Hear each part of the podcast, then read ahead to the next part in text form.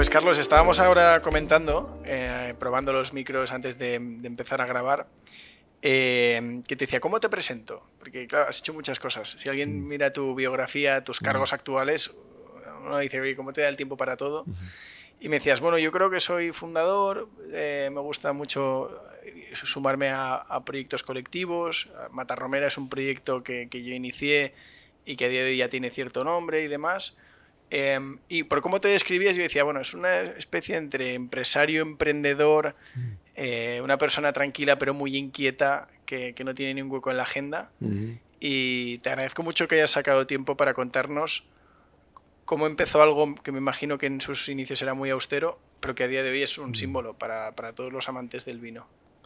Sí, sin duda, la verdad es que estamos muy contentos porque hemos logrado eh, que nuestras 11 bodegas con marcas tan importantes como Emina o como Cian de Toro o Ceme, Carlos Moro de, de Matarromera de Rioja o Matarromera, pues estén muy presentes en muchos eh, de las mesas y, de las personas que, que, gustan y que aman los vinos de calidad, ¿no? o en el mundo, ¿no? que estamos en 80 países. Así que no, no sería eh, un poco hipócrita si no dijese eso. ¿no? Siempre con, con, sencillez y con humildad, ¿no? porque, porque es el trabajo, pero esto arranca eh, de mi familia también. ¿no? Yo soy hijo, nieto, bisnieto, tataranieto de agricultores, de viticultores, de bodegueros. Y, bueno, pues yo tuve la suerte o la oportunidad de, venir a, Madrid a estudiar ingeniero agrónomo superior y, lo hice y tuve la oportunidad también de terminar muy pronto y muy bien la carrera, incorporarme a la administración, también es lo que soy, ¿eh? después hacerme funcionario. Estuve trabajando en el ámbito internacional, en la FAO, haciendo desarrollo agroindustrial. Estuve trabajando también incluso en la Federación de Industrias de Alimentación y Bebidas, la patronal de la industria alimentaria. Y, y luego pues me hice doblemente funcionario de un cuerpo superior que se llama eh, Amistades Civiles del Estado, y también Cuerpo Superior de Amistad de eh, Sistemas y Tecnologías de la Información. He dirigido un par de centros de procesos de datos muy importantes de este país, administraciones públicas y INEN, de, de trabajo. Y, y, he tenido una vida plena, muy, muy, muy interesante, siempre con el trasfondo de la agricultura, de mi familia, siguiendo con la agricultura, que, que, me aconsejaba mi padre, sigue avanzando, porque es muy bonito lo que haces, vas a aprender mucho, y aquí ya habrá el momento de, de volver si quieres o si te apetece. ¿no? Y, yo lo encontré en el momento, ¿no? Momento de una vez que había pues tenido ese desarrollo tan bonito en, el mundo, digamos, eh, de, Madrid, en el mundo general, y en la administración eh, pública y en la FAO, en internacional, volver a, tener mi proyecto propio, ¿no? Al lado y, con consecuencia de mis padres, pero crear Matarromera. Matarromera la fundó como sociedad en el año 88, eh, si no recuerdo mal, el, 21 de octubre del año 1988. Y a partir de ahí, pues efectivamente, como decías, primero con medios muy limitados, ¿no? Crear una, una industria, esto es una industria, una bodega más, eh, pues necesitas muchos elementos, necesitas tierra, necesitas eh, zona, necesitas conocimiento, necesitas inversión también, ¿no? ¿Eh? porque si no, pues es difícil hacerlo, sobre todo pues con una concepción actual en la que juega mucho el papel de la calidad de los materiales, de la calidad de la, tecnología, del conocimiento y todo esto. ¿no? Eh, entonces, pues aunando todo ello y yo poniendo todo lo que podía y tenía, mis padres me regalaron las dos fincas que componen Matarromera principalmente, una de uno y otra de otro. Ya teníamos tierra y viña. Eh, yo era ingeniero, ya tenía el proyecto. También picoteaba siendo empresario, ya era empresario agrícola y, por lo tanto pude hacer el proyecto técnico, el proyecto empresarial, el proyecto tecnológico y eh, pues hacer nuestra propia eh, bodega, instalación. También, y siempre lo digo, con, ayuda de mis múltiples compañeros y amigos, porque estaban entre los agrónomos, yo hice también el máster de, de Tecnología y Viticultura de la Politécnica eh, y del Ministerio, pues abarcaba pues la, la, fuerza de conocimiento mayor que había en aquella época, ¿no? a los que les pedí mucha ayuda. Yo sabía un poco de algo, y, la suma de ellos sabían mucho. Y fui aplicando pues todo, ¿no? Por ejemplo, la, replantación de viñedo, fui de la mano del más experto del momento, el catedrático de viticultura de la Politécnica de Madrid, Vicente Sotés, gran personaje, ¿no? Y, Carlos, eh, por ir de atrás hacia adelante, que nos gusta bastante seguir este esquema en el podcast, Tú dices en el año 88 es cuando constituyes Matarromera, puede ser, ¿no? que lo comentabas al principio. Em, al principio, tus padres te dan algo de tierra y ellos ya eran bodegueros, o sí que tenías una vinculación. Tanto mis padres y mis abuelos y mis antecesores, tanto por la vía paterna como por la vía materna. Y nosotros llegan a los herederos, somos mi hermana y yo, de la parte de la, familia, con cinco bodegas. ¿eh? Una en Balbuena, que, que, se acabó hundiendo, por, otra en Olivares de Duero, dos en Valoria la Buena, Cigales, y una en Piña, de mi otro abuelo, que era del Valle de Esgueva.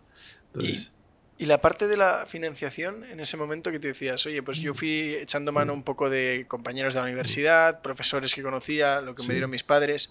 A nivel económico, ¿cómo era encontrar un, socio o cómo fue en, esa época que, no es como ahora que, el acceso al capital quizás es mucho más normal?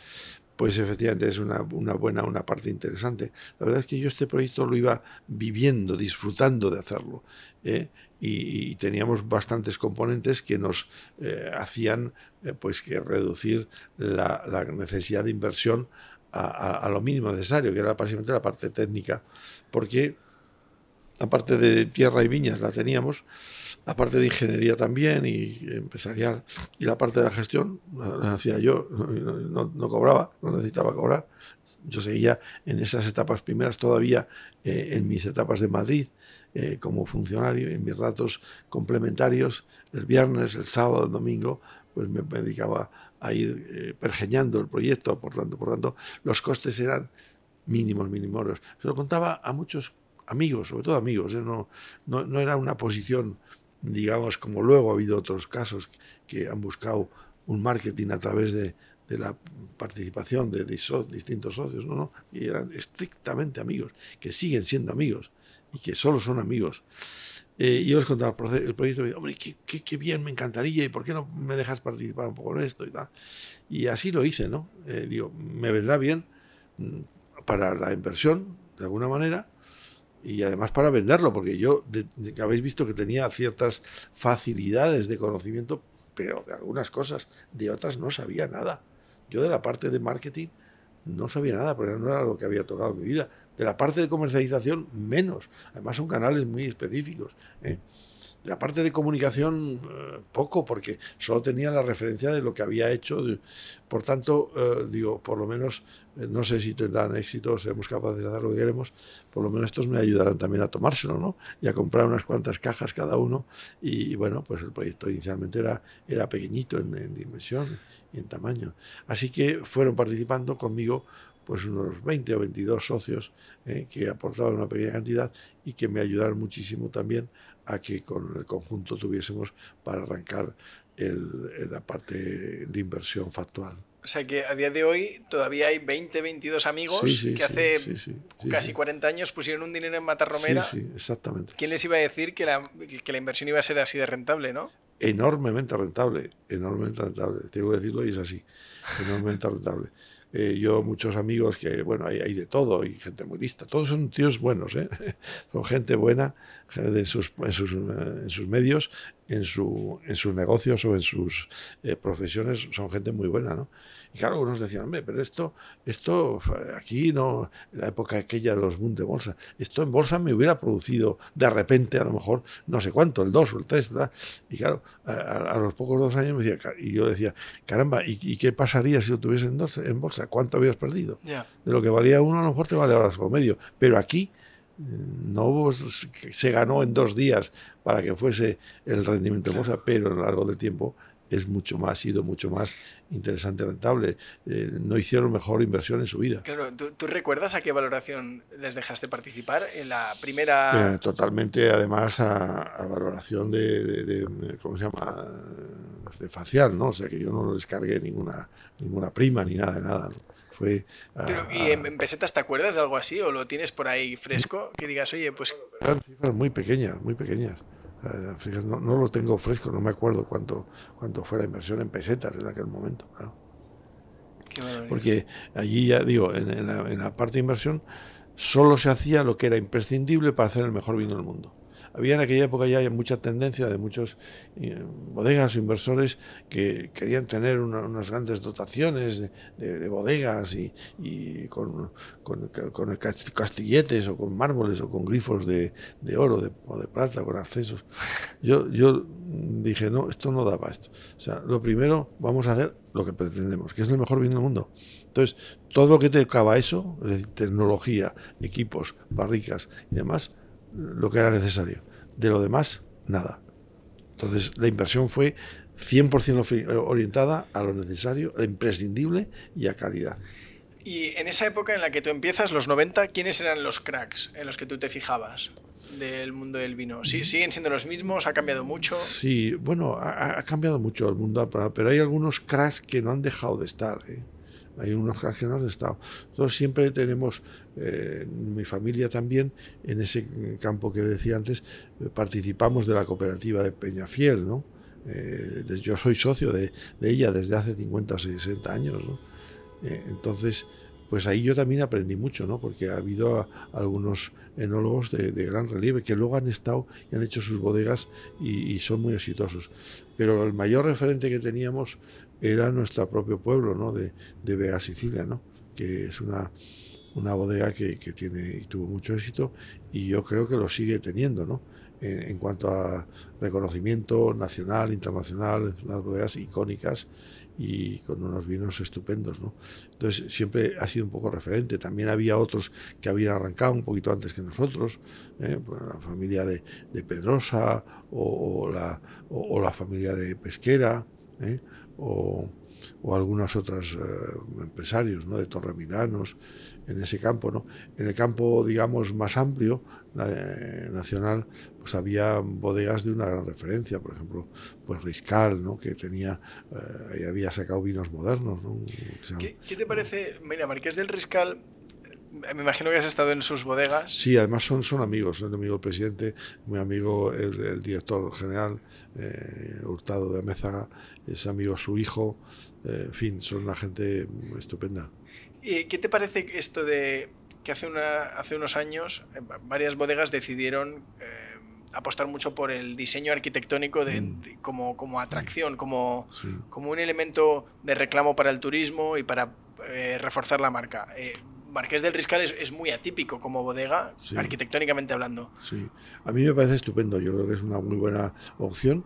Eh, todo lo que sea aportar eh, al mundo del vino, de la viña del vino, me parece bien. Y si estamos aportando también referencias arquitectónicas, me parece estupendo quien, quien pueda hacerlo y quien lo haga, porque eso va a ser una referencia. Eh, yo tengo que confesarte, no sé si lo he dicho alguna vez públicamente, yo estuve analizando también este tema, ¿no? ¿Ah, sí? Sí, sí, sobre todo cuando fuimos a hacer la nueva bodega de Mina. Y, bueno, pues yo eh, lo conozco también muy de cerca porque soy, como he dicho antes, de la cooperativa, bueno, ahora ya es, día es social limitada, aunque funciona de manera particular, eh, la cooperativa de Peñafiel, de Protos, ¿no?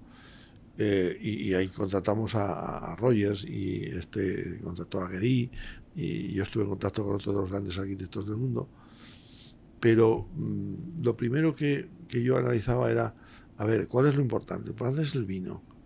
Y, si estoy refiriéndome a, la, arquitectura, a lo mejor estoy tratando de, atraer por esa vía a, la gente del vino. Yo he sido más purista en ese sentido. Voy a traer a gente del vino por el vino. ¿eh? Y, independientemente de que me parezca excelente esa que se han hecho, porque a lo mejor vienen personas que no están. Pero está la componente económica, ¿no?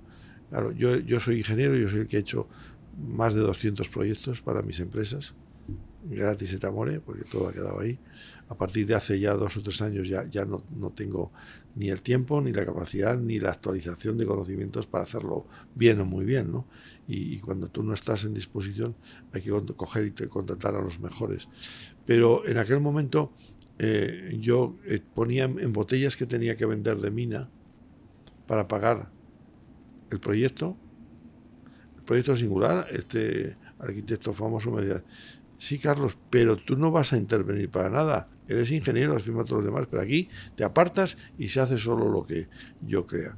Y hombre, esto está muy bien, pero eh, los arquitectos tienen mucho valor en la parte, digamos, de creatividad, de diseño, ya, pero la parte tecnológica y que afecta al vino, mmm, echan mano de otros y no son ahí los mejores. Claro, hablabas antes de... Ahí somos mejores nosotros. Yo con mi equipo de enología y demás. Y entonces, y, luego está la parte de contratación. O sea, de contratar eh, con estas, eh, digamos, grupos, eh, digamos, de ingeniería, pues, pues supone entregar en manos la contratación de, de, los, de la construcción, de los equipos y demás cosas que lo hacíamos perfectamente. Con lo cual, no sé cuántos años teníamos que estar vendiendo las botellas para pagar a todo el, el tema uh, este, ¿no? De, de, ingeniería, de contratación, de, de, equipos, de sistemas y demás. Y entonces yo decidí centrarlo en el vino y en la viña y en, en, la, en la, bodega. Claro, antes hablabas, has mencionado, Frank Gehry fue el arquitecto que hizo las bodegas de Marqués del Riscal, sí, sí, ¿verdad? Claro. Eh, a, las estimaciones que tú habías hecho, ¿cuánto le suponía a Matarromera un, o al conjunto ¿no? de las bodegas un rediseño de este estilo? Desde fuera siempre genera mucha curiosidad sí. el pensar cuánto cuesta esta sede, ¿no? Esta era para Mina, Mina Ribera del Duero concretamente. Y a mí me suponía pues como unos 12 millones de euros más. Qué barbaridad. hemos hecho. Y, y, nosotros hemos hecho una, una bodega que está muy bonita, que eh, imita una, una, una, villa romana con sus distintas zonas. Eh, la parte, digamos, de oficinas ha quedado preciosa. Tecnológicamente es perfecta, con una ubicación central de la, del embotellado y las distintas naves al lado, con lo cual los, movimientos de vino están medidos para ser el mínimo, para buscar la, calidad máxima y para darse cuenta que, no sé cuánto, 12 o 14 millones de euros de aquel momento, estamos hablando también de hace pues eh, casi 20 años, ¿no? 17 años o por ahí, esto era el 2004, cuando decimos, pues son mucho dinero. ¿Y cuánto margen tiene que tener una botella? No, eh, eh, Mina no, no, no, vende vinos de 200 euros, vende vinos excelentes, una calidad extraordinaria, pero son vinos eh, de 10, 12, 20 30 euros de alta calidad. ¿Cuánto es el margen neto? ¿Cuánto es el margen neto y cuántas botellas hay que vender para pagar esos 12, 14 millones de euros? Son botellas pequeñas, no son grandes. No, no, esta no es como Riscal, tiene muchos millones de botellas. Aquí se hacen menos de millones, se hacen pues, 500, 400, 600, entonces de, más, de demasiada calidad. Decidimos esto sin que por eso se diga que sea la mejor decisión la mía. Claro. ¿eh? No, no, sí, no, no, en absoluto. Fue nuestra decisión. Yo creo que la decisión de, de los que tomaron esta, esta vía, o de Monet o de otros, pues eh, Calatrava, pues creo que, que, es correcta y está muy bien, ¿no? Eh, luego ya está toda la parte empresarial, como digo, y toda la relevancia que pueda dar o no al mundo del vino. Ver, para alguien que entra en el sector, ¿a, a qué márgenes hay que aspirar? Está claro que el, al principio la escala, el volumen no os permite optimizar es el mm. tema de los costes, entonces me imagino que el margen va aumentando conforme el negocio crece, como cualquier otro sector. Pero una vez sí. ya estás establecido, ¿qué sería un estándar del sector? Algo con lo que medirte. Es, es tan perdona que no sea concluyente, que me gusta decir las cosas, es tan absolutamente variado que no tiene nada que ver. O sea, es que entre hay como 4.500 bodegas activas en España. Entre alguien que se oriente a una pequeña uh, barrica boutique y hacer un vino para conseguir 800.000 puntos de no sé qué crítico y vender la botella a no sé cuántos cientos o miles de euros, nada que ver con un grupo fuerte, potente, sólido, que elabora en todas las zonas, que tiene una amplitud de mercado mucho más grande y que tiene unos vinos con un precio mucho más moderado ¿no? y que sus márgenes son mucho más pequeños. Nada que ver. Nada que ver, te he puesto dos extremos. Yeah. A partir de ahí hay todas las configuraciones posibles. ¿no? Y también hay muchas eh, bodegas que, que, se montan con una eh, ilusión y con un estilo muy positivo, pero que luego el llevarlas a ese punto de margen o de rentabilidad no es tan sencillo. Solo lo consiguen pues unas cuantas, no diría muchas. No el, es... ¿El, doble dígito es, existe en vuestro sí, sector sí, o, es, sí, o, es, difícil llegar no, a un no, 10%? 12%? No, no, no, y, muy, y más y más. En las bodegas de alta calidad y que, y que tienen eh, pues ese perfil y lo consiguen, eh, llegar a más. O sea, el, margen, por ejemplo, de esta que he citado de la Sicilia, míralo, es enorme. Es ¿El, el enorme. qué, perdona? Que el margen, por ejemplo, de esta bodega que he citado, es enorme. A partir de ahí, pues tenemos uh, toda una gama, ¿no? Aspirar a eso, pues hay una, hay Claro. una. Las demás no, no estamos en ese margen. Pero bueno, en cualquier caso, yo tenía la falsa eh, idea de que era un negocio muy industrial, de márgenes pequeños y mucho volumen, no necesariamente. No necesariamente. Puede ser un negocio de, de- éxito, ya digo, o sea, a veces hay incluso pues alguien que en su que los, los vinos de garaje que han hecho un vino y que han tenido la oportunidad o la, o la buena gestión o la suerte de, de tener unos reconocimientos que le han llevado a, a unas condiciones de venta muy, muy buenas a tener una rentabilidad extraordinaria. ¿no? Pero bueno, eh, no son tampoco eh, tantos casos. Luego están los, los marcas que en cada zona pues eh, son las que líderes, ¿no? Las que van tirando del mercado especialmente, ¿no? Si vas a, Rioja, pues aparte digamos de estos más pequeños elaboradores, pues habrá 10 o 15 o 20 o 30 unos bodegas o 40 que son las que tiran del mercado, que van bien, que, que tienen, eh, bueno, en Ribera de Duero, pues lo mismo, 20 o 15 o 30 o 40 que tienen todos esos atributos, ¿no? Entonces, Carlos, antes has dicho que de cuatro o cinco bodegas que tuvisteis, una se hundió. Sí, sí, una, una de esas antiguas Sí. eh, que estaban excavadas en la tierra y que, bueno, pues no cuidándolas y no tal, pues, pues se hundió, sí, sí. ¿Cómo es esto? Pues me imagino que en el sector conoceréis varios casos de que estas cosas pasan desde fuera. Sí, no pasa mucho. Ten en cuenta que ha habido un abandono absoluto de la- del campo y, y de la vida rural y todas estas eh, bodegas que se utilizaban, había la mayor parte para uso de consumo propio. Había algunas más grandes que eran para venta. En el caso de mi familia eran para venta, eh, eran de las más grandes, pero con tamaño pequeño, había mucho minifundismo. Esas eh, sin adecuadamente proteger, cuidar, con eh, pues, pues hay, hay algunas que se van estropeando, hundiendo o, o perdiendo. ¿Y, qué haces? Es- Nada, Se empieza ahí de cero, cuando eso se- ya, cuando- No, eso ya no tiene, no tiene utilidad. Estas, desde un punto de vista hoy día de uso para el, para el mercado no se puede utilizar. Yo no he utilizado ninguna de las cinco.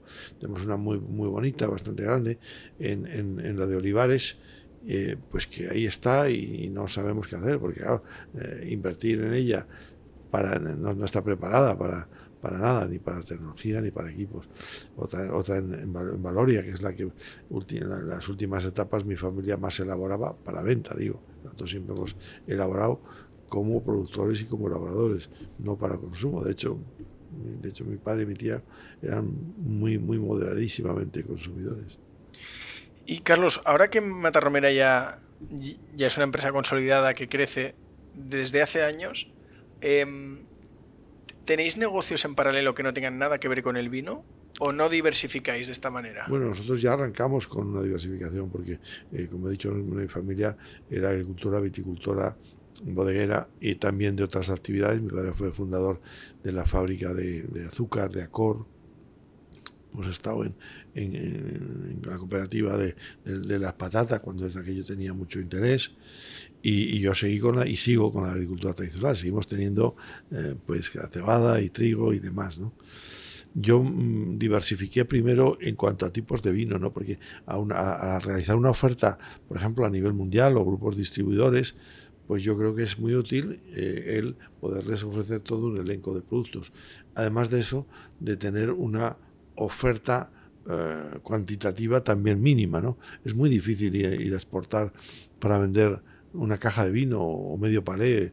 Entonces, la, suma de la sinergia de tener eh, vinos tintos y vinos blancos y vinos rosados y vinos claretes y, distintas denominaciones te da, yo creo que más perspectiva y ma- eres más interesante para la mayor parte de los importadores del mercado. Por tanto, yo creo que eso es, es muy, muy bueno y muy interesante. ¿Cuál, cuál es el país al que más exportáis? En este, en este momento nuestro principal país de exportador es México.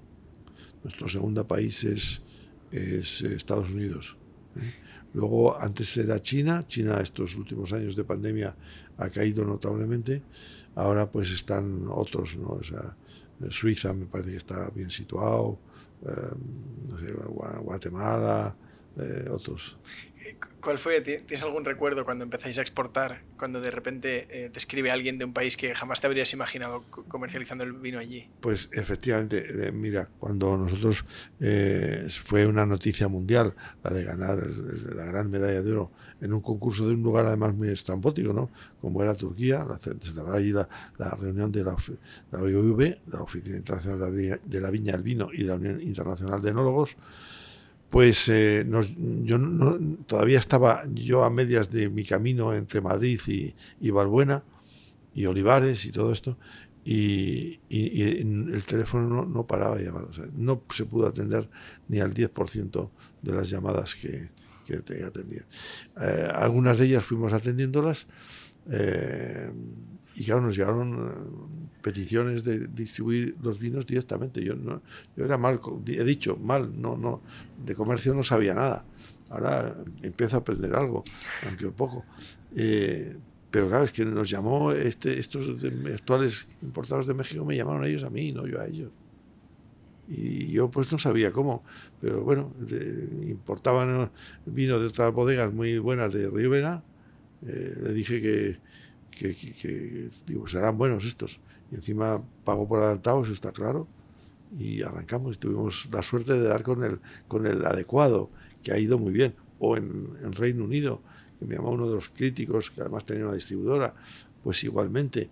O en Puerto Rico, en muchos sitios nos vino bastante ayudado y apoyado. Entonces, con poco tiempo, pues eh, apareció una red internacional que era lo que pretendíamos, pero que no hubiéramos soñado en hacerlo tan tan rápido, ¿no? Y nacional, porque también en nacional apareció, de hecho, hay muchos de los distribuidores, los mejores, que siguen siendo los mismos. ¿eh? Hay algunos que han desaparecido o que han eh, fusionado, porque este es un mundo muy cambiante, ¿no? Hay que estar muy atento a todas las cosas, pero han cambiado mucho y, y por lo tanto, pues, pues no van, pero otros muchos siguen, siguen. Entonces, la experiencia para mí aquello de hablar con, eh, con, eh, con, este hombre, ¿no? Eh, pues de, de, México, o este hombre de Puerto Rico, o de Estados Unidos, o de, o de, Estados Unidos también, ¿no? o de Reino Unido, o de otros muchos sitios, de Alemania. De Alemania nos venían mm, misiones inversas y, y, el éxito de Matarromera era radical. ¿no? ¿Y nunca os han ofrecido comprar la bodega? Sí, sí, sí. ¿Cómo, cómo son estas conversaciones? Constantemente constantemente. Pues eh, estas conversaciones son, breves, porque, porque no es un objeto nuestro, ¿no? el, venderla. Nunca se sabe o puede cambiar, pero no es un tema objeto.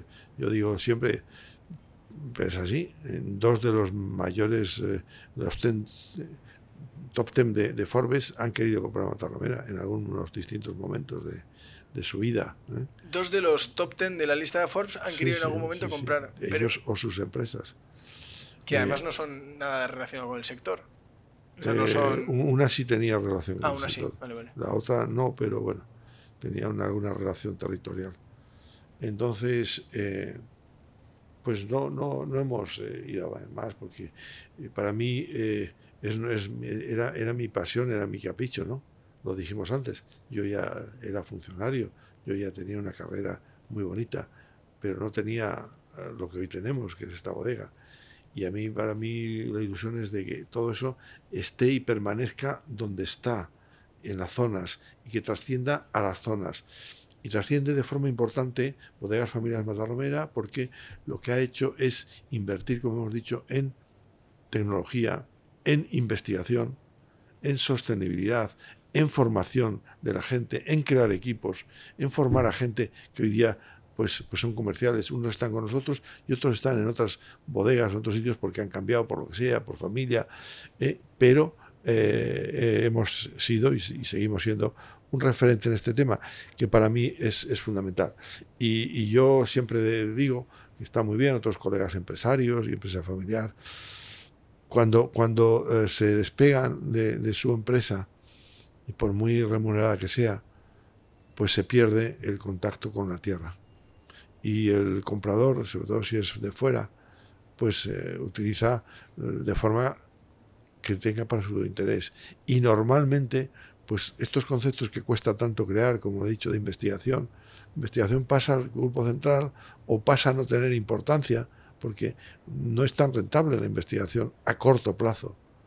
Entonces, eh, la formación, eh, los, valores que están quedándose en las zonas donde estamos, sobre todo Castilla y León, pero también Rioja y Galicia, pues no, no, no estarían. Y tercero, a mí mi ilusión es que puedan tenerlo y gestionarlo mis hijas y después mis nietos. Yo ya estoy suficientemente pagado, no necesito eh, nada desde el punto de vista material, y parece una declaración aquí, ¿no? Pero es que es así, nunca. Tengo que ir a comer, yo también, y mañana obligatoriamente, y a un sitio cada vez mejor de otro. Entonces, eh, normalmente invitado o, de carácter profesional, que tengo que hacerlo yo, ya que más necesito. Sí. ¿Eh? En el campo de investigación ¿eh? es un tema importante que a veces no fuimos, o fui personalmente, el Premio Nacional de Investigación, de Innovación, un premio que es el, Nobel, digamos, de, investigación empresarial, y ya hace el año 16. Eh, no podemos esperar. Somos premios a mejor empresa medioambiental de España, eh, de Europa en España, eh, Matarromera. El año pasado fuimos el premio Fundación Mafre, que es un premio para todas las empresas agropecuarias del mundo y que valora pues, pues todos estos aspectos. Así que nuestra ilusión es que eso permanezca y que crezca y que se estabilice y que sea un referente de una bodega y de unos vinos y de unas marcas a nivel nacional y a nivel sobre todo internacional, ¿eh? porque es como creo que podemos apoyar más a, nuestra tierra y a nuestro país. Pues eh, Carlos, mm, sé que no vas a decir los nombres de, las, de los top 10 mm. de Forbes porque eh, me imagino que, que, prefieres guardártelo, pero no te puedo tener delante y no indagar un poco. Yo creo que esto, no sé si es muy público o si alguna vez en alguna entrevista lo has comentado, pero aparte de que es un orgullo para un empresario español que... No, porque puede parecer fato, salvo que sea en un contexto muy, muy personal, pues puede parecer eh, fato y, no, y no, no, nos aporta nada ni, ni nos da mayor... Sin, sin concretar quiénes eran, de qué sector eran las empresas, a qué se dedicaban eh, a arreglos generales o, o, en qué... Una tiene que ver con el sector del lujo de lujo, ¿vale? Y otra tiene que ver con el sector de implantado en todo el mundo. Bueno, a ver, con la, con la segunda está bien porque la segunda no, no has dado muchas pistas. Y cuando te vienen con una oferta económica, ¿qué, estas dos personas, ¿eh? Es que no, no, llegó ni a siquiera a, a negociar económicamente, porque ah. en cuanto me dijeron no quiero esto, otro, otro plan, otra historia podía fructificar, ¿no? Hacer una bodega conjuntamente o hacer una marca. O, pues eso sí que te lo habrías planteado, ¿no? Eso sí, eso sí, estamos abiertos. Pero lo que es el core business de nuestro grupo eh, empresarial, eso no, no tiene... ¿Y, la sensación de esta gente cómo es? Ni lugar a, a, negociarlo. ¿Te, da la sensación de que es gente que va con, con, el talón por delante y decir, oye, voy con la chequera y ni siquiera valoro tu negocio? ¿O son gente que cuida mucho el dinero? Todo el mundo cuida el dinero y el que lo tiene lo cuida, ¿eh? Mm, por mucho que tenga. Y eh, encarga las negociaciones a grupos especializados en, en, negociaciones o en compras o en intermediación. ¿no? Eh, siempre, no, no, no, nunca está el el, origen eh, al frente de la negociación, ni, mucho menos. No, bueno, pero habla bien de... Yo, yo, me imaginaba que a lo mejor alguno de estos empresarios excéntricos podía llegar... Em, no, no, no. Valorando estos empresarios que están en el top top eh, miran las cosas, hacen las inversiones muy cuidadas y, unas veces por estrategia empresarial, otros por, porque, bueno, pues eh, yo creo que a ningún empresario le gusta ni pagar más de lo que debe ni tirar el dinero. O sea, a, mí yo puedo hacer y puedo comprar y comprar muchas, muchas varias bodegas y tal. Ya, pero, pero no estoy aquí para, para tratar de, presumir de tenerlas solo por tenerlas a, cómo y al precio que sea. Sería un mal gestor, sería un mal empresario. Y aquí estos no son mal, son excelentes, son los mejores del mundo. Sí, no, no eres ese tipo de, empresario que, que te lo habrás encontrado, de gastos excéntricos, de barcos eh, que son mm. eh, varias veces más grandes de lo necesario, mm. eh, un patrimonio que, a veces mm. lo enumeras en el listado y ocupa varias páginas que uno dice, tampoco tiene esto. Tú no eres de ese, de ese, estilo de sobredimensionar las cosas. No, no, en absoluto. Yo soy más bien de un estilo austero, sencillo, de humildad. El otro día estaba en una, en una reunión muy bonita del Foro de Marcas Renombradas, que es Matarromera, una, marca de las renombradas de España. Y entonces, pues después de mi intervención hubo una dinámica de grupos, ¿no? Y había una de estas personas expertas en coach y tal y cual. Y entonces después la preguntaron, eh, o no sé, sobre un tema de, de, la expresión de las personas y la expresión incluso corporal y demás. Y si ustedes se han fijado en la presentación de este señor, de Carlos Moro, ¿eh? de Matarromera y tal, ¿eh? ¿Cómo lo considera usted? es del tipo prepotente, orgulloso, sencillo, humilde. Y lo dijo, ellos, ¿eh? es una persona de eh, presentación muy sencilla y muy humilde, con un contenido y una carga detrás enorme y máxima, pero eso no me cambia mi actitud y mi, y mi cercanía. Además, creo que, cuanto más avanzas, cuanto más creces, cuanto mejor lo haces, te das cuenta cuánto mejor lo hacen otros y, qué cosas, y qué cosas tú no haces, ni mucho menos todo lo bien que lo hacen otros, ¿no? Por tanto, mucha, mucha humildad. Y además, porque yo siempre digo que las torres em, muy altas incluso caen, ¿no? Por tanto, mucho cuidado para no caer eh, de alto, sino estar sólidamente posicionado y, y, bueno, de ahí viene también mi diversificación, mi, mi, mi estabilización, mi estructuración, eh, la, propia estabilización eh, económica y financiera que tienen las empresas nuestras. Eh, no, vamos más allá de lo que de lo que se puede hacer. ¿no? Pero, por ejemplo, sois mentalidad de tener mucha caja, seguro, ¿no? De, decir, que, que un hay gente que la tesorería intenta eh, reinvertirla y de tener lo suficiente como para contingencias, y hay, escuela de decir, oye, que está bien tener muchos fondos en las empresas por si vienen maldadas. En el Consejo de Administración hay unas personas de lujo, o sea, número uno en su tema y en su sector. ¿eh? Y claro, estos análisis los hacen rápidamente. Pues que aquí podíamos, estamos con, ahora es otro momento de inversión, pero había otros momentos que estaban pues muy altos los tipos de interés y otros estaban muy altos o muy bajos y depende cómo, eh, conviene tener un endeudamiento mayor o menor y nos daban nociones del consejo, ¿no? Oye, pero es que esto es mejor invertirlo, no se puede invertir teniendo Ya, pero a mí lo que me es invertir mejor es transmitirlo, esto al futuro. Y si lo pongo en crisis por cualquier circunstancia, estoy yendo en contra de lo que pretendo. Es decir, que no, yo no, pretendo, yo no digo que soy mm, ni siquiera buen gestor, seguramente sea malo, ¿eh? porque eh, seguramente un ejecutivo eh, muy de estos de corte moderno y tal, pues haría, tomaría otras decisiones. Ya, pero no sé si sería luego consistente al cabo de 10 años o 15 o 20 y seguiría haciendo el mejor o los de los mejores vinos del mundo o si sería eh, suficiente, o si subiría los precios de una manera elevadamente determinada que está fuera del marco de, tus clientes, o sea, o muchas otras cuestiones. Entonces, yo priorizo primero máxima calidad, segundo, estabilidad y desarrollo y futuro, y, luego, por tanto, pues eh, también prudencia, porque hay muchas épocas y muchos momentos en la vida, ya lo estamos viendo, y como pues hay que estar preparado para cualquier vaivén. Sí, nosotros, mira, hace poco comentábamos eh, internamente un, libro que nos estamos leyendo que es La psicología del dinero, mm. que lo recomiendan como un libro básico de un manual de comportamiento em, en, el, entorno financiero. Entonces, básicamente el, argumento del libro es cómo te va económicamente tiene que ver muy poco con lo listo que eres y tiene que ver mucho con cómo te comportas. Ese es un poco el argumento del libro. Sí, sí, sin duda. Y en uno de los capítulos decía que hay que tener el cerebro como dos versiones de cerebro. Una que piensa que, mañana te puedes arruinar, una, una, mm. versión del cerebro es paranoica y mm. aunque las cosas van bien piensa que pueden ir mal muy pronto. Mm. Y la otra que dice, a futuro irá bien, es todo lo contrario, ¿no? Lo voy a prolongar a largo plazo porque si sigo así dentro de muchos años irá muy bien. Dice, tienes que pensar las dos, que dentro de mucho tiempo te irá bien si, lo si haces lo que estás haciendo, pero a la vez tienes que pensar que mañana te puedes morir. Sí, efectivamente, tienes que tener un poco toda la panorámica, no solo una dualidad, sino más amplia incluso, diría yo, de panorama. Nosotros, por ejemplo, invertimos mucho en I más D más I, ¿verdad? Una de las líneas que ha llevado nuestra línea I más D más I ha sido a la de construcción molecular y ha llevado a crear los vinos sin alcohol primero y luego 0-0. Estos somos líderes mundiales, en este caso. ¿Cómo se os ocurre el vino sin alcohol?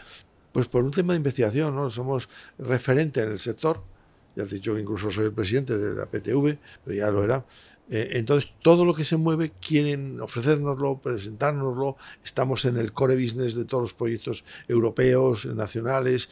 Participamos y colaboramos con mi resto, el resto de mis colegas más, más activos, mejores, ¿no? las bodegas más activas. Por tanto, estamos, digamos, en, en la movida, en la pomada y en todo esto. Entonces, nos llegan proyectos. Aquí nos llegó un proyecto de unos norteamericanos que querían a hacer una, una, reducción de unos graditos del alcohol, que lo están haciendo en, los, en los países del, Nuevo Mundo, ¿no?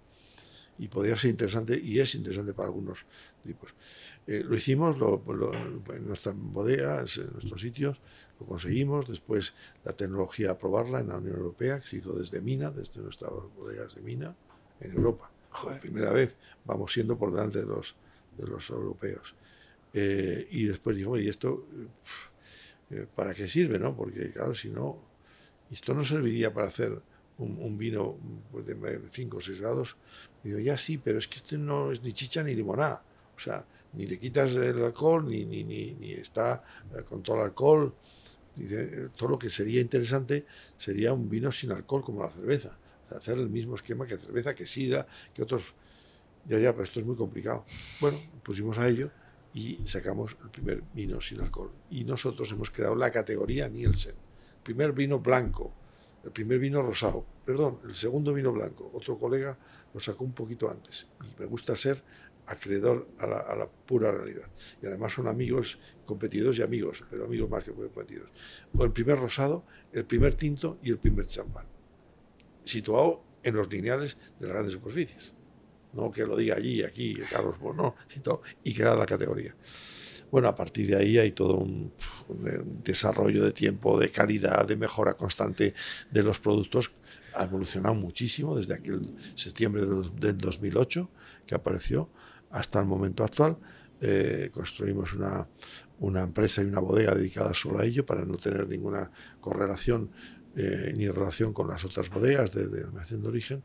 Y hoy día, eh, creemos que es uno de los grandes hitos de evolución del mundo del vino y va a ser y es uno de los grandes desarrollos también eh, económicos y empresariales de nuestro grupo empresarial. ¿Y es un sector que has visto que crece? Sí, sí, está creciendo. Que lleváis 14 años, ¿no? Desde el primer... Sí, desde el primer flash y el primer momento, pero no, no somos nosotros, es todo el mundo. Eh, bueno, que el consumo en el mundo, que es lo más importante. el consumo de vino sin alcohol va en aumento. Sí, sí, en aumento. Está creciendo de orden del 20 al 25% anual desde una cifra pequeña. Pero es que el vino crece el 0,3 el 1, el 3%. ¿eh? Entonces, esto va a crecer más desde unas cifras pequeñas. ¿Por qué? Porque se ha vuelto cool. Porque le gusta a muchos jóvenes y a muchas jóvenes. Entonces, no quieren tomar el vino. Lo siento, porque a mí me, yo vendo más vino que otra cosa. ¿eh? Tenemos 10 bodegas de, de, vino. ¿Ha pasado, ¿Has probado la kombucha, Carlos? Sí, sí, sí. Ha pasado como la kombucha, ¿no? Es una bebida que de repente irrumpe. Se está poniendo nombre, sí, sí. De hecho, pues nosotros tenemos dentro de nuestra fundación, Carlos Moro de Matarromera, tenemos un premio, el Premio Emprendes, que es un premio que es a nivel nacional y que es para fomentar el emprendimiento. ¿Os dais cuenta qué valores vamos? Eh, y entonces eh, acabamos de entregarlo la semana pasada el premio nacional a una empresa que se llama Campos de Castilla, que se dedica a hacer kombucha en una bodega tradicional. Ostras, qué bueno. Sí, sí. Entonces, fíjate, si lo ayudamos, lo aportamos. Oye, Carlos, em, ¿qué, dimensión tiene hoy el negocio? ¿Cuánto factura Matarromera en global? ¿A cuánta gente emplea? No te acabo de, terminar de la diversificación, porque efectivamente ah. yo eh, diversifiqué en varios temas. Aparte de agricultura tradicional, eh, aparte de viñedo, éramos más de tintos, a blancos, a claretes, eh, también a otras áreas, por ejemplo la energía. Yo en, mis etapas, digamos, previas, para mí eh, el mantra de la energía del agua no es de ahora, es cualquiera que, haya estudiado, que sepa, no necesita ser el mejor experto, ya se estudiaba esto, ya se veía, ya, yo, ya viví el Yom Kippur de la energía, ¿eh? que me pilló, por cierto, con inversiones en, bolsa, era un niño, y, de, los ahorros que tenía, de los cinco pesetas o diez que eh, invertí en bolsa, con un amigo allí del Colegio Mayor que era el súper experto. ¿no? Bueno, el revolcón fue, eh, creo que invertí 17.000 pesetas de la época en, en septiembre, en, agosto del, del 2000 del, del, 73 y creo que 20 años después me dieron 8 o 10 pesetas de aquello, se perdió todo. No he vuelto a invertir en bolsa ni de casualidad. Invierto en nuestros bodegas, en nuestros temas, en nuestras viñas. En eh, entonces sí invertí en energía. ¿eh? Hemos montado eh, empresas dedicadas a, poner pues las plantas fotovoltaicas, aquellas que tenían una tarifa especial, y ahora también pues algunas también para producción de energía externa, ¿no? aparte de, eh, y luego pues creamos también una empresa de biotecnología para todos estos temas de desarrollo y una empresa de cosmética. Tenemos unos cosméticos que se comercializan, Esdor Cosméticos, con los productos de los polifenoles. O sea, siempre he sido un poco el listo de la clase en esto, ¿no? Por lo menos el, inquieto, porque no, es normal. No, creo que si viene mañana Vega Sicilia, no creo que me cuente el fundador que en el año 2008 eh, se propusiera como reto hacer vino sin alcohol, que invirtiera en energía antes de que todos los periódicos estuvieran hablando de energía solar. O sea, un poco pionero, llámalo como quieras, pero no, no, no podía ser uno más entre tus amigos. No, no, no, siempre he tenido una configuración especial, aunque yo no, no, fui el único que terminé con 22 años de la carrera, pero no era el primero en la clase, ¿no? Eh, yo creo que tuve suerte, pero en fin. Y, y luego en las oposiciones, yo hice la oposición del Cuerpo Superior de Administración Civiles, tampoco era un número uno, pero tampoco ha sido mi objetivo. ¿eh? Eh, a veces digo, los números uno son un poco extraños, son personas muy particulares. Yo creo que lo mejor es ser una persona más integral, más holística, ¿no? que toque estos temas. Me importa ser bueno, no sé si el número uno, pero me importaba jugar a rugby o a fútbol, o soy el delegado de deportes. ¿eh? y me importaba salir también con los amigos de vez en cuando, o, viajar. entonces yo creo que, que la, persona es, tan bonito tener una visión integral y, tener participación en todos los temas eh, que, bueno, que, te, redondean ¿no? tu, personalidad. Nosotros apostamos mucho por la cultura, ¿no? El eslogan de Mina es Mina, Vino, Arte y Cultura. Hacemos algunas estructuras literarias de primer nivel allá o exposiciones. Ahora mismo hay una exposición de un, escultor de Valladolid, Coello, eh, Andrés Coello.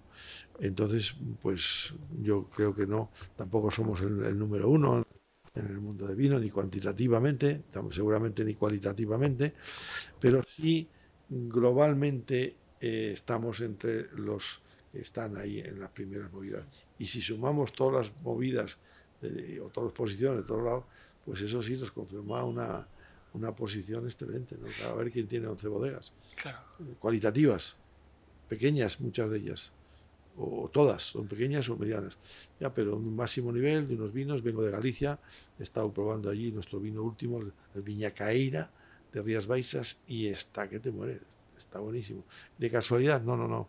Lo que hemos trabajado para intentar hacerlo así, o el San Clodio, en este caso no hemos comprado, no hemos modificado porque era un vino que ya era excelente y lo que hacemos es mantenerlo, ¿no? Ahí no, no, vamos a dejar, si es estupendo, dejémoslo. Podemos ayudar algo en la comercialización o, en otras cosas y así sucesivamente, ¿no? Entonces, si la suma de todo el conjunto pues nos sitúa en, un, en unas bodegas familiares o en un grupo más, yo diría más, más bien en el grupo agroindustrial de Carlos Moro, porque es más que que esto, mm, sigo perteneciendo a COR, sigo perteneciendo a Proto, sigo perteneciendo, pues eh, es, no es fácil de, tener y, de conseguir ese, ese conjunto de, valores. Este, justo te hacía la pregunta y luego nos hemos ido a otro tema, este grupo agroindustrial que decías Carlos Moro, ¿qué, ¿cuánto factura y a cuánta gente emplea, grosso modo? Sí, pues eh, grosso modo está facturando cerca de los 40 millones con todas las, eh, digamos, actividades y eh, eh, ahora tenemos una que tenemos eh, un poquito en stand-by, que es el restaurante, tenemos un restaurante también. En, en la pandemia decidimos parar, no, tuvimos que parar, lo mejor dicho, y después hemos visto que queremos darle una, una orientación. Tenemos también dos casas rurales, o sea, dos hoteles rurales, eh, entonces, eh, la suma de todos, todos ellos. Y, el ah, iba a decir que el personal, de momento, el restaurante suma bastante, nos lleva a tener 150, 160, en este momento estamos 130 fijos. Pero luego todos los servicios son tratados. Es decir, que el campo hay como un equivalente a 130 o 150 personas más que están trabajando todos los días del año, ¿eh? o en el campo de, los servicios, de transportes, o de cajas, o de elementos complementarios. Tenemos mucha influencia sobre todo el entorno. Pero también nos gusta que tengamos un equipo eh, concreto, conciso, de gente core business, que son los que se mantienen, y eso de los asuntos, ¿no? No, no comprometer tampoco el futuro con ese, ese aspecto, ¿no? Es gente que, que sea joven, que vaya actualizándose, que esté preparada para abordar el futuro. Genial. Pues Carlos, para ir terminando, eh, nos gusta siempre hacer un pequeño cuestionario a los mm. invitados y son eh, cinco preguntas y de respuesta breve, modo, modo cuestionario, ¿vale? La primera es un libro que recomiendes o que te haya gustado. Bueno, hay, hay, muchos libros, pero siempre suelo decir uno que me encantó, que es El hereje de Delibes. ¿no? A mí Delibes me encanta. Has, barrido, ¿eh? Para... Sí, es que me, encanta como personaje. Una canción. También puedo decir algunos de los últimos que han presentado los, los libros en nuestras bodegas. ¿no? Hay, hay mi amiga Dolores Redondo. Ah, bueno. Pues si son de primer nivel los encuentros literarios. Esa amiga y presentó sus últimos libros allá. Son magnífico, ¿no? O, María Orduña, ¿eh? que es la última que estuvo allá, un libro gallego este, este, excepcional, ahora no me recuerdo el nombre, que habla sobre el monasterio de Santo Estevo y una historia muy bonita, ¿no? Entonces, hay, hay muchos, pero bueno, me quedo con el eje como un poco la referencia castellano-leonesa, pero eh, de ámbito mundial. Sí, una canción eh, hay, hay, muchísimas, me encanta la música, eh, soy un apasionado de los Beatles, de, de Pink Floyd, eh, de Supertramp, eh, pero también me gustan pues los clásicos. Antes me gustaban menos, quizá Frank Sinatra y todo esto, pero cada vez que me hago un poco más mayor me va gustando más. ¿Eres de vinilo? ¿Tienes tocadiscos en casa? Sí, ahora no soy de nada porque es que estoy tan de viaje y tal, pero soy de música constante. Tengo Spotify, tenemos tocadiscos antiguos y CDs en todos los sitios. Y, bueno, pues amo la música, siempre estoy escuchando música, ¿no? La siguiente pregunta... 40 Classic, XFM, de todos. La siguiente pregunta me hace especial ilusión preguntártela a ti. Un restaurante que recomiendes, puedes recomendar varios, pero restaurantes que te que siempre te apetezca ir o, que siempre que vas sales contento. Bueno, eh, me encanta eh, el coque, ¿eh? mi amigo Mario Sandoval y el Coqueto. Me encantan mucho pues todos los del grupo La Máquina, tiene unos restaurantes estupendos. Eh, me encantan también los del grupo Otter, que ahora mismo están poniendo como vino de referencia a nuestro San Claudio de, de Ribeiro. ¿eh? y, luego pues hay, hay muchísimos. Me encanta Zalacaín, como uno clásico. En fin, eh, citaría tantos porque he cubierto muchos, ¿no? Eh, ahora mismo hay un restaurante excelente, toda la zona de Ponzano, ¿no? Uno que es de atún, que es estupendo, de atún. Eh, el Ardi sigue gustándome, eh, Horcher como referente, en fin, hay, tantos, tantísimos, y si empiezo a buscar de otras zonas, pues también, ¿no? Qué bien. Una aplicación que utilices mucho. Bueno, has dicho Spotify, quizá. No, quizá lo que más utilice es, eh, es eh, la parte de comunicación, ¿no? Por supuesto, eh, WhatsApp, tenemos Instagram, tenemos todas las referencias. De hecho, según mi gente, creo que soy la persona del mundo este del vino que más seguidores tiene.